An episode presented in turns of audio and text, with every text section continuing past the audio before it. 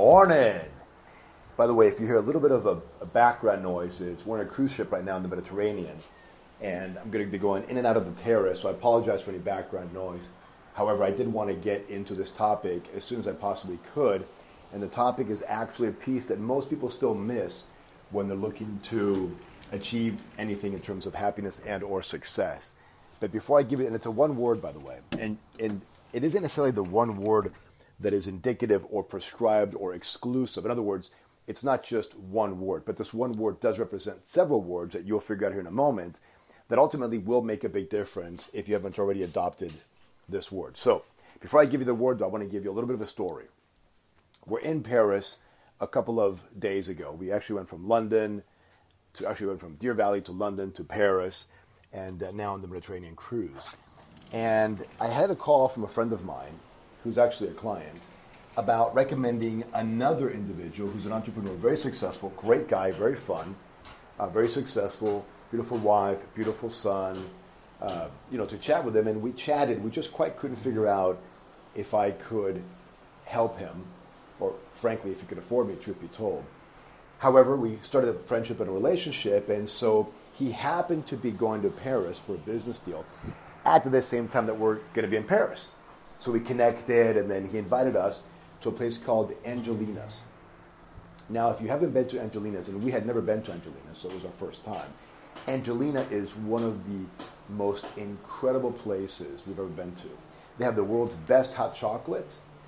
They, and you know, they claim that, and until you taste it, right, you don't really know. But man, it was unbelievable. Incredible pastries, and we actually went on a Sunday. Now, most French, and they, I did not know this, but most French on Sundays, they take about three or four hours of food. Sometimes starts at ten, sometimes two, sometimes three, sometimes four, and they just converse and have have fun and they chat and they enjoy themselves and you know, they drink their hot chocolate and whatever pastries or food or whatever time of the day it is. And so, you know, here we are. We got there at, at 10, I believe it was, and we were there until about 1.30. And the funny thing is, is that we thought to ourselves, oh no, we're taking up a table. Because we're used to this sort of hustle and bustle, quick get in, get out restaurants, particularly in the States, you know. Even if you've been to the restaurant often, they still sort of hover over you at one point or another to get you to move out of the table so they can, of course, churn the table because that's what generates revenue. So I, I don't begrudge it, it just is what it is. But in Paris, it was a very different feel. So we're talking with our friend and we're asking questions and we're getting to know each other a little bit more. And as we began to chat, I had an epiphany, right? One of those other aha moments that helped me understand. See, I'm, I'm always looking for what's the next level right? What, what are the things that we can engage behaviorally that will get us to the next level? And whatever that next level is, is dependent upon our own situation, our own circumstances. Somebody might be making $5 million a year in income, and the next level for them might be 6 million. Somebody might be making a half a million dollars in income, and the next level might be 600000 And we're not putting any moral connotation on any of it. We're not saying that the $5 million person a year is better than the half a million or the half a million is better than the 150 or the 150 is better than the 50,000. It doesn't matter, right? It's always what's that next level. Because truth of the matter is, and you probably agree with this if you think about it, everybody who generally wants to strive to become better at whatever it is they do or whoever they are is always looking to move on to the next level. Isn't that right? You know, in jiu-jitsu, when I was doing jiu-jitsu a lot, there are belts. And the belts just signify these steps, right? White to blue to purple to brown to black. And if you did away with the levels or you did away with the belts, you could see still who is better than the other person. So belts weren't indicative of time, but indicative of skill, which produced a certain result. And so the next level really is, hey, I'm getting result X. I want to get result Y. So if I get result X and I want to get result Y, how do I get to the next level? How do I move up that rank? How do I change my behavior, right? Because it all is about behavior if you think about it, both thinking and physical. How do I change that? What do I change to get to the next level? And I'm always looking for what's that little bit to get to the next level. Whether it was in martial arts about making small movements to economize or learning to explode, not telegraphing, whether it was in business, learning certain language patterns, closing a sale, building more rapport, you know, all of these things, right? And so I read and I study and I observe as much as I possibly can because you never know What's that little extra thing that's going to make a big difference? And sometimes it's a big thing. You know, sometimes you learn this huge thing that gives you an epiphany and a different change of the world. And as you get a different change of the world, you behave differently. And as you behave differently, you get different results, assuming you stick with it. So as I'm having this conversation with my friend, and I'm asking him questions, and I'm trying to help him better understand himself. Because it is, in some capacity, easier to coach somebody else than it is to coach yourself. I have coaches, right? I ask people for opinions and advice and facts all of the time, particularly in an area that I don't know. You know, Ray Dalio calls them believable experts. Somebody who knows something that you don't in a particular area and then has the experience of having produced the result that you are looking for that you haven't yet produced. So I'm always learning, always asking. And, and somebody may be less successful than I am in business, but they're more successful in something else. And sometimes the concept or the learning or the strategy or the story that they tell me in something else helps me in a different area, right? Very eclectic approach, which I believe, and I got this from studying and learning uh, martial arts through, you know, Bruce Lee's philosophy early on, which really was a different kind of philosophy about absorb what is useful, discard what is useless, and add specifically your own. So I'm always looking for this little bit. So as we're you know eating, and I'm really sort of in what we call uptime. In NLP, it's called uptime, which means that there's no internal dialogue. It's just you and you're free free flowing with the other individual, right? You're having this exchange, and I'm paying attention to what's called sensory acuity, right? To you know his uh, pupil dilation, his eye movements, his body gesture, the relationship with him and his wife, the words that he says, the meaning that he has. I'm trying to capture everything because I really want to understand what is his metaphor of life, what is the, the, the map to his territory, right? What is what is holding him back? What is propelling him forward? What can I do? Where can I press? What button is there that I can touch that will m- make a difference in his life or impact him positively? And believe it or not, some well, you probably already know this, but sometimes your business life is being stagnant, not because you're doing something in business, because something is happening in your personal life or in your physical attributes or with your relationship with your wife or your son or you never know, right? Sometimes you move the knob in one area, and then everything else gets affected positively or negatively, but hopefully positively. Like Jim Rohn said, right? Everything affects everything else. Not to think so is naive. And so I'm looking for this, and I'm thinking about it. And he was a judoka, right? Somebody who did judo. So I utilized the metaphor of judo to help him understand that in business, he has to take certain risks to spar with a situation or a person who is better than he is because that's the only way he's going to improve he can practice all the techniques, right, all the time that he wants, but unless he puts it into action, unless he puts it into effect, unless he tries to make it work, it's going to be for nothing. Make sense? So the metaphor I gave him was look, imagine him and I are going to spar. Now, I'm a pretty good stand up guy. I can kickbox and trap and all this stuff pretty darn good. In fact, I consider myself, even at this stage of the game, probably above 95% of the population. Now, on the ground game, I'm average, right? I can hold my own, right? You know, I'm, I'm probably purple belt level at best, right? Somewhere in the middle. So if you're better than that, it's, you know, you're going to most likely beat me. He, on the other hand, as a judoka, right, a judo guy who does throws primarily, he was a champion, black belt level, you know, did it, did it competitively. So there's no way that I could beat him in judo. Highly unlikely. The probability of that happening are 99% to 1, right? Me being the 1, him being the 99%. So if I said, look, you know, if we go spar right now, if we go outside and we spar, what's you know just judo wise, you're probably going to beat me. And then if I said, look, show me your moves, and let's say that you showed me your moves, you said, okay, you know, here's this throw, here's that throw, here's this sweep, and so forth and so on. Even if he showed me, and I could do it in practice, right? Oh yeah, I got it. And he said, yeah, you understand it. Even if we went to spar, guess what? He'd still beat me, wouldn't he? Of course he would. Because he's done it a thousand times or 20,000 times and he's done it against opponents. And because he's done it against resistance, he's been able to calibrate and adapt and adjust, and his brain captures these patterns, these neurological patterns about micro movements that allows him to get the right timing, the right leverage, the right speed, all of these components. And if you've done any kind of sports, you already are beginning to remember what it's like when you do your sport about how much better you may be than somebody else because you know how to do something. You know, W. Clement Stone, one of my all time heroes, and I recommend anything he's ever written, which I think are three books. One with Napoleon Hill, Success Through PMA, one on his own, which I believe was um, the success system that never fails, which is kind of autobiographical, autobiographical, whatever the word is.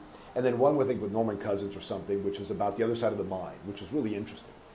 Anyway, he had a formula, he said, that always succeeds. This is a formula that he said and he applied. Now, mind you, the guy lived to be 100 years old. He died a billionaire by today's dollars. He created an insurance company you still know today called AON, Aon Insurance. And he is the reason why Napoleon Hill is somebody you might have heard of. He put Napoleon Hill on the map because when he met Napoleon Hill, Napoleon Hill was broke doing guest appearances in diners. And it was W. Clement Stone that set out with Hill, and I'll talk about this at some other point, to do a partnership that lasted 10 years. And this is why the world now has Think and Grow Rich as the single most successful book of all time in terms of personal growth and development. So Stone, who was a huge fan of Hill, said, look, there's three things you need. One is inspiration to action. And he said, you can be dissatisfied, inspirationally dissatisfied, meaning don't be happy with your current situation and then get excited to take action. So he wanted inspirational dissatisfaction, inspiration to action. And he tells you how to be inspired and talks about motive. The next thing is what to do. You have to know what to do. And then the third thing was know how to do it. Now let me let me tell you a little something. You know, I remember we bought our first house. It was our actually our second house. It was our dream home. We paid 1.1 million dollars for it, 360 degree view of the San Fernando Valley in California, 5,000 square foot, acre and a half, best house in the neighborhood, cul-de-sac, incredible marble floors. We, you know, we still have an infinity pool that we made. The back, I mean, the thing was incredible. And when we bought it, we could barely make the mortgage payments. Now, look, I'm not suggesting that you stretch beyond your means and, and put yourself in that position so you grow, although for some people it is a good strategy. So I remember the mortgage, I think, was like $6,000. And with all the kids, we had three kids at the time, and the cars and stuff, we could barely, barely, barely make the mortgage payment. I remember I had a library that I had built, but I had no furniture inside the library, right? Just books and uh, a small desk and a chair. And I remember that I was reading his book, and I got his tapes, his, his audio cassette at the time, and started listening to it. And the audio cassettes were him sort of reading the book in a abridged version, a shorter version than the book itself. And I remember being on site. It's a summer day. I'm 32 years old at the time. I'm 48 now, so you can do the math. And I'm going, I don't understand the difference between, I get inspirational dissatisfaction. I get inspiration to action. I get that. Okay, no problem. I understand that. And I, I, I kind of get the what to do and the how to do it. I didn't understand the difference. And so I listened to the audio cassette probably about a couple of dozen times over the next week. I'd go to work, come back from work, I'd sit outside, you know, beautiful setting, wife and kids inside, summer night, and I'm listening to these audio cassettes thinking, thinking, thinking, thinking. And unfortunately, I didn't get it. I didn't get it that whole week, but I really studied hard for it. It wasn't until much later that I understood the difference, and it's a very simple difference. Knowing what to do is learning the technique. In judo, for example, right? In the throws, or any sport, or any business situation, or any negotiations, or any sales capacity, or any strategic component, right? Is here I know what I have to do, right? So I know that the technique that Benoit is going to do on me goes like this: sweep, pull, throw, whatever. But knowing how to do it in every given situation is very different. So when you know how to do something, it implies you've had combat. It implies that you've sparred with somebody. In order for my friend to have gotten really good at judo, which he was, and, really, and for me to have gotten really good at stand up, which I am, we've had to have sparred a lot. Because I may have known what to do. I could have thrown the jab, cross, uppercut, round kick, whatever, and he may have done the throws. But until we get into a situation where the opposition wasn't willing, right? They don't want you to pull off the technique. You're sparring, right?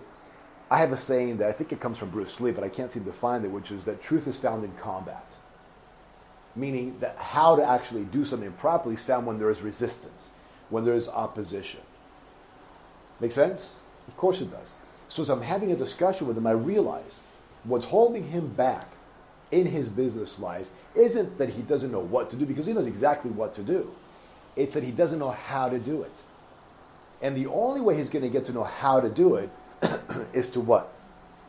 To spar. See, so I said, look, in this situation, there was a particular situation that he was uh, asking some feedback on. I said, look, in this situation, If you go at it and you fail, we still clap for you. Because that's the equivalent of you going on the mat and fighting somebody who's better than you are. Right? So he's at a higher level than you are. He's at the next level above you. And you're sparring with him and he gets you. You lose. He wins. But you get better. Maybe. You hopefully, right? You get stronger and you get wiser. Better, stronger, wiser. Now, if you practice with the purpose of getting better, as Jim Rohn would tell us very often, then it's a good practice. Not just practice for the sake of practicing, but practice to find out what are those little nuances, what are those little things that I can change, what can I pay attention to that if I just made a little bit different would allow me to have a better know how. Does that make sense?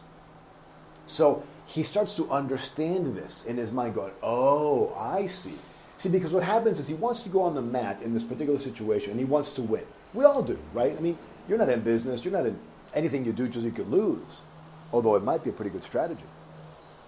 You're in it because you want to win. You want to be the successor. You want to be the winner at winning, right?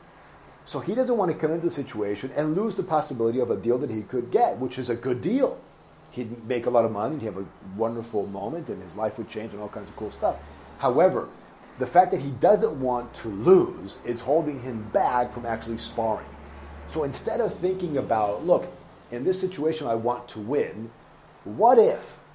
What if we began to think about, hey, in this situation, I just want to get better, stronger, and wiser? What if instead of looking at a situation in business in your life or in your personal relationships or in anything you're thinking about, instead of always wanting to win only, what if you wanted to win and? It's okay if you lost as long as you got stronger, wiser, better, as long as you learned. You know, th- th- think of it this way. And you've heard this before, right? Even Ray Dalio, this book, Principles, talks about it. It's one of his principles. You will not lose if you learn.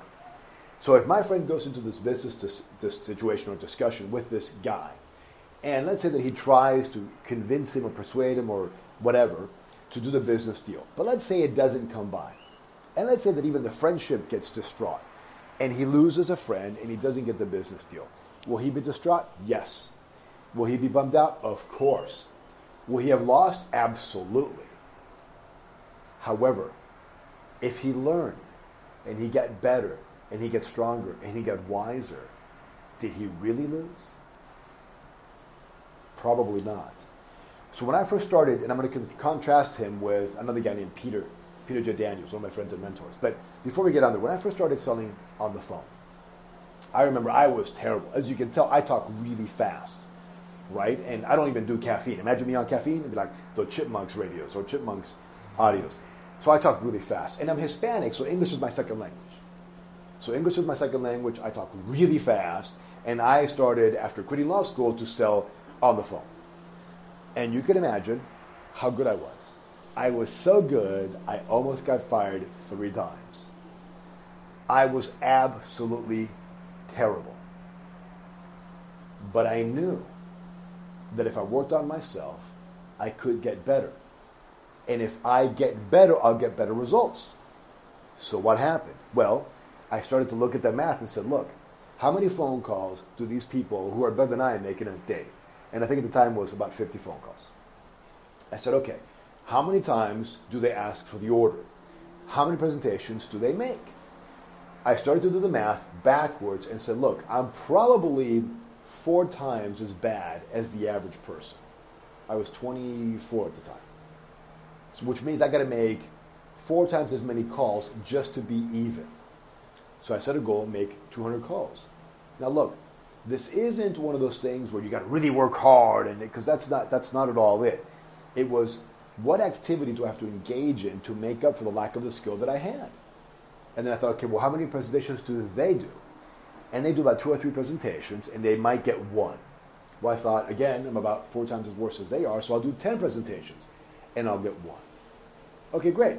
How many times do they have to ask for the order for the client or the new prospect to say sure send me one well, it was about two or three. Again, doing the math, I figured eight. And of course, I later find out that human beings can't say no more than five times comfortably. So I had my marching orders 200 phone calls a day, 10 presentations, each presentation closed eight times. and I started dying like a madman. And guess what happened? Just take a guess. That's right. I was still terrible. I was just as bad as I was before. But slowly and surely, my skill began to improve, even if a little bit. So that I was I the number one star the first year? Nope. In fact, I don't even think I ranked the top two or three or four or five, and there's probably about 35 employees at the time that were sales guys. But what happened the second year and the third year was pretty remarkable. I ended up making $25,000 a month by the age of 28, right before I got fired. I was the number one sales guy, the number one manager, and the number one trainer. And I subsequently went on to build, of course, an Inc. 500 twice company, 5,000 twice, yada, yada, yada, blah, blah, blah, all that cool, fun stuff that I'm sure you don't care about. I tell that story to you because I don't necessarily want to impress you with it, but to impress upon you the fact that I started to make up in numbers what I lacked in skill. I started to realize I needed to practice. It wasn't about getting the order, it was about getting the knowledge. Because even though when I made a phone call to a client and I lost, he said no, and somebody better than me could have had it, it didn't make a difference because I gained the know how that W. Clement Stone was so adamant about. The only way for me to get, get that know how, to get better, truly was to spar, to put myself in the situations where I got purposely beat by somebody better. As long as I practice with the skill of getting better. Does that make sense? So my friend, who I think is mid 30s, successful business guy, yet stuck at a certain level. Contrast that to my friend Peter, who is, I think, 84, 85 now, who is, by the way, one of my all time heroes. Now, I don't agree with everything Peter says or everything he does, and I don't think he's right about everything. In fact, I'd say it's 50 50, truthfully. I think some things that he talks about probably aren't necessarily accurate, but other things he talks about really are accurate. So, this is a guy that at age 26 was an illiterate bricklayer. Now, mind you, he's 84 years old now. So, think about how long ago that was, right? So, he, he went to Billy Graham Crusade became a Christian. He actually went there to make fun of Christians, became a Christian, turned his life around, and taught himself to read. And he became one of the wealthiest guys in Australia. Now, of course, we think, wow, Peter, what an amazing life you've lived. Three kids, all successful, grandkids, all successful. I mean, he, he is, you know, still married to the same beautiful woman. He is a picture of success like W. Clement Stone was, who remember died at 100 and the guy drank champagne, you know, smoked cigars, four, five, six cigars a day every day of his life. But but Clem did some things that very few of us. I've never met anybody like W. Clement Stone, never. And I met Peter J. Daniels, and I've never met anybody like Peter J. Daniels. If I was to say that there's a correlation between Clem and Peter, there is one thing that I would hypothesize is probably somewhat common. Clem was better at it than, than Peter, but Peter still had it. And I'll tell you what that is in a minute. And I don't have it. I'm, I'm striving for it, but I certainly don't have it yet. But I recognize what it is. So Peter, you think, oh, well, what a great success story. But is it really? Let me give it to you. So he goes and he teaches himself to read. How does he do it? He puts a dictionary in the toilet, he puts a dictionary in his car, right? Asks people, what does that word mean? Then he asks two or three people. He goes and reads a bunch of biographies in a very unique way, the way he read biographies, by the way. Because remember, he was illiterate. Wrote a bunch of books and then began to speak. Uh, but that's, he didn't make any money off speaking. He made money uh, in real estate. But here's the story, right? 26. Four years later at 30, broke. 10 years later, 36, still broke. In fact, he went broke once, twice, thrice, right? Or three times. And his wife even said, Peter, just give all this up. Give it up. Just stop trying to become rich. Stop trying to be successful. Just get a job. Stop trying to go into business. You know, stop buying money on these books. We can't even feed the kids. It took him 14 years from age 26 to age 40 before he hit it big at age 40. At age 40, he figured it out. Everything he had done up until that point in time, 14 years, had led to the culmination. He tried different businesses. He finally landed in real estate, understood the principle of negotiations. He had read theology, philosophy, biographies, mathematics, you know, law. He read everything he possibly could, educated himself He's an introvert, a very unique brain, much like yours and mine, because we're unique. If you're listening to me, you're unique. Trust me. People who are unique listen to me. Those that are not unique don't listen to me. So he, he was very unique, like you and I. And then he put all these principles into effect. And finally, at age 40, he hit it big, became very wealthy. In fact, they became one of the wealthiest men in Australia. And he uh, had a couple diseases, like he had diphtheria. He almost died from some kind of brain aneurysm. And the man cured himself. And today, he had Parkinson's a couple of years ago. And he cured himself almost of Parkinson's. Remarkable, right? And, and it wasn't through diet. It wasn't like he read a book on diet. He cured himself through different uh, capacities. The difference between my friend and Franz, before we had a chat, although I, I suspect, if you're listening now, and you know who you are, I suspect he's different now than he was when he met with me because we were able to pinpoint what's holding him back and change some of the things so that he could actually make the change and begin to spar more so he can become better in business and not be so worried about losing. The difference between my friend and Peter was that Peter knew he needed to get to the next level. And the only way he could get to the next level was to take action. And this is the word of the day action. Some say discipline, some say massive action. It doesn't matter. Let's not get caught up in nomenclature and semantics.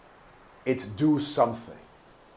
You know, Bruce Lee, Dan Inosanto, who was Bruce Lee's best friend and protege, said that Bruce was always a guy to want to step foot forward before he knew what he was doing. In other words, if Bruce was going to be a, in a movie, which he was, just, just go make the movie. Like, forget, let's just go do it. If you wanted to learn a technique or learn from you, let's just go do it. He learned by having sensory acuity, getting feedback. The more feedback he got, the quicker he adjusted.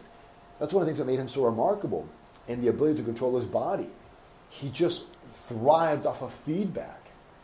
See, you've heard this in so many different ways about, you know, Mike Tyson saying, or maybe it was Muhammad Ali, you know, everybody's got a plan until they get hit in the face, right? Or was it Patton that said, you know, no plan survives the test of combat, or you know, whatever. But you get the paraphrasing I'm trying to make, right? Is that no matter how much you plan, and by the way, you know, there's, there's this whole notion that, that proper planning prevents, uh, prior planning prevents poor performance. That isn't true. You know, there's, there's a great book by Scott Sonenshein called Stretch, and you don't have to read it, but there's a section about planning, and he says that people that don't plan actually do better. Now, I'm, I'm not saying that you shouldn't plan, but don't plan for too long, right? A plan is think about it for a little bit and then go, go do something. So the difference between Peter and my friend was that Peter took more action. Now, he didn't take action just for the action's sake. He took action to get feedback so that he can readjust to take action again, get more feedback, action, feedback, action, feedback, action, feedback.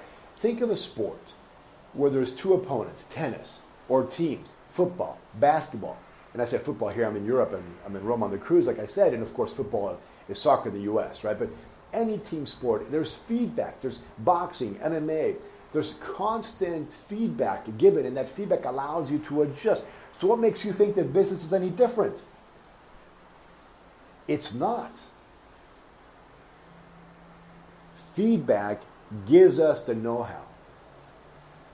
So if you're inspired to take action and you believe you know what to do, you might be stuck at the know how. But the know how only shows up with massive action.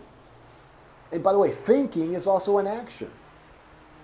If you're thinking about something, if you're ruminating, if you're looking for ideas, if you're trying to solve a problem, if you're trying to figure something out, you're thinking. Thinking is an action. If you go to bed at night and you give your subconscious mind a command to figure something out, it is an action. It isn't just physical, because sometimes, as my friend Richard Koch would say, action drives out thought, which, by the way, actually came from Bill Bain, and he admits it. So, action just means you're moving forward so you can get feedback towards the achievement of your desired outcomes so you can learn the know how.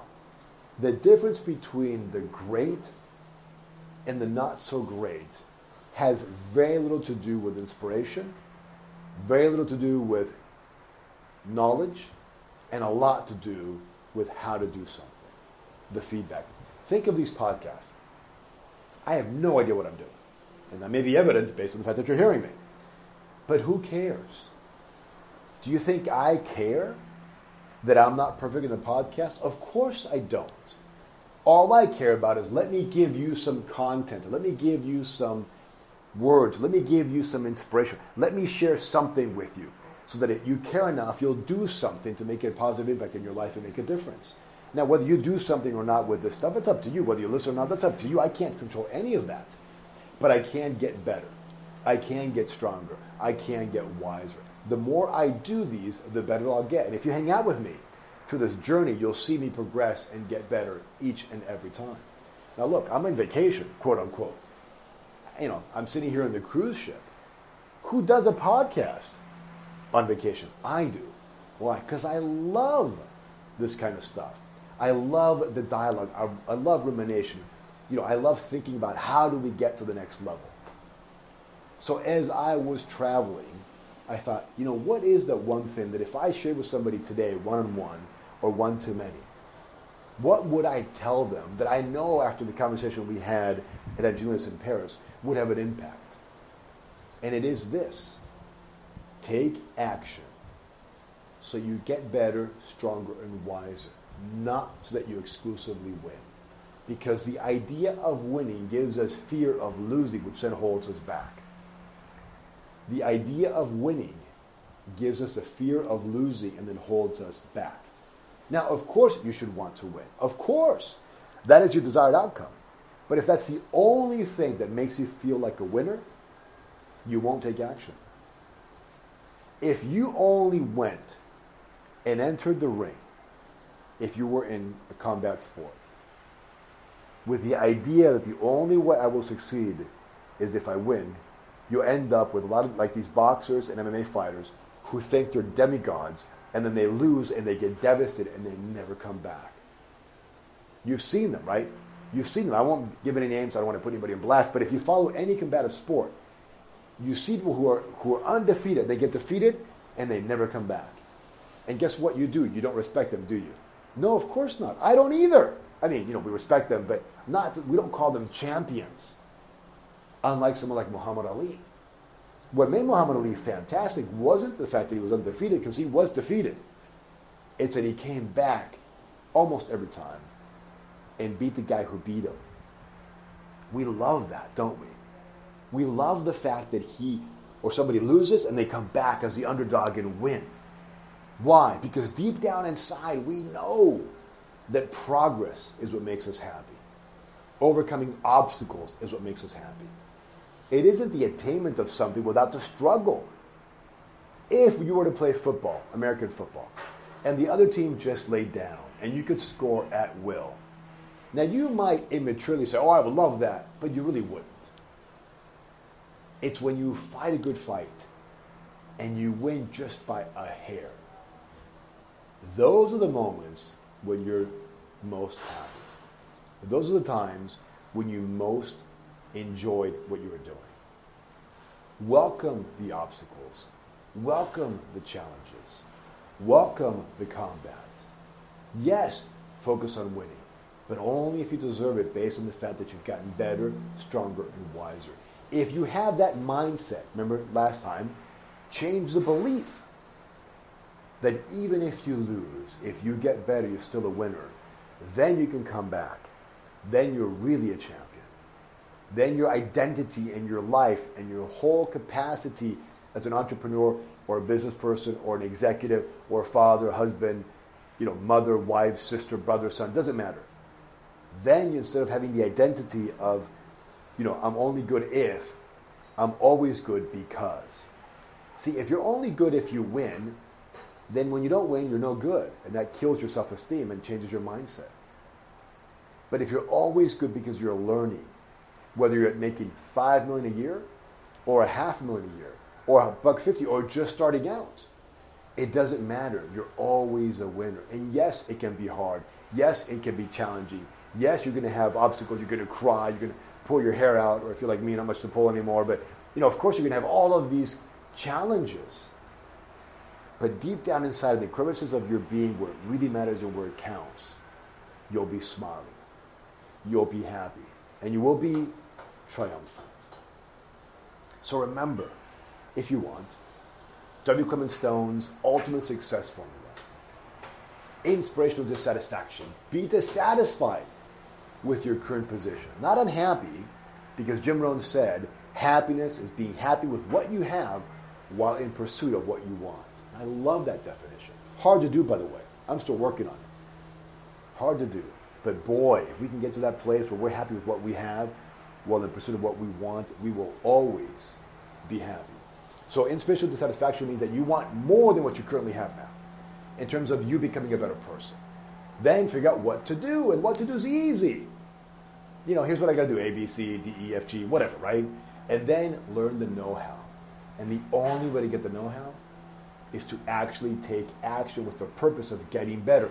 And that means go out into the real world and put yourself in situations where the feedback, the opposition, allows you to adjust and to get better. Hey, thanks again for listening. I so very much appreciate you. And I really hope that this little chat had a positive impact in your life. I know I'm better for it. This is Marks Acosta Rubio, and from the bottom of my heart, I'm grateful for you. Have an incredible day, and I'll talk to you soon. Bye for now.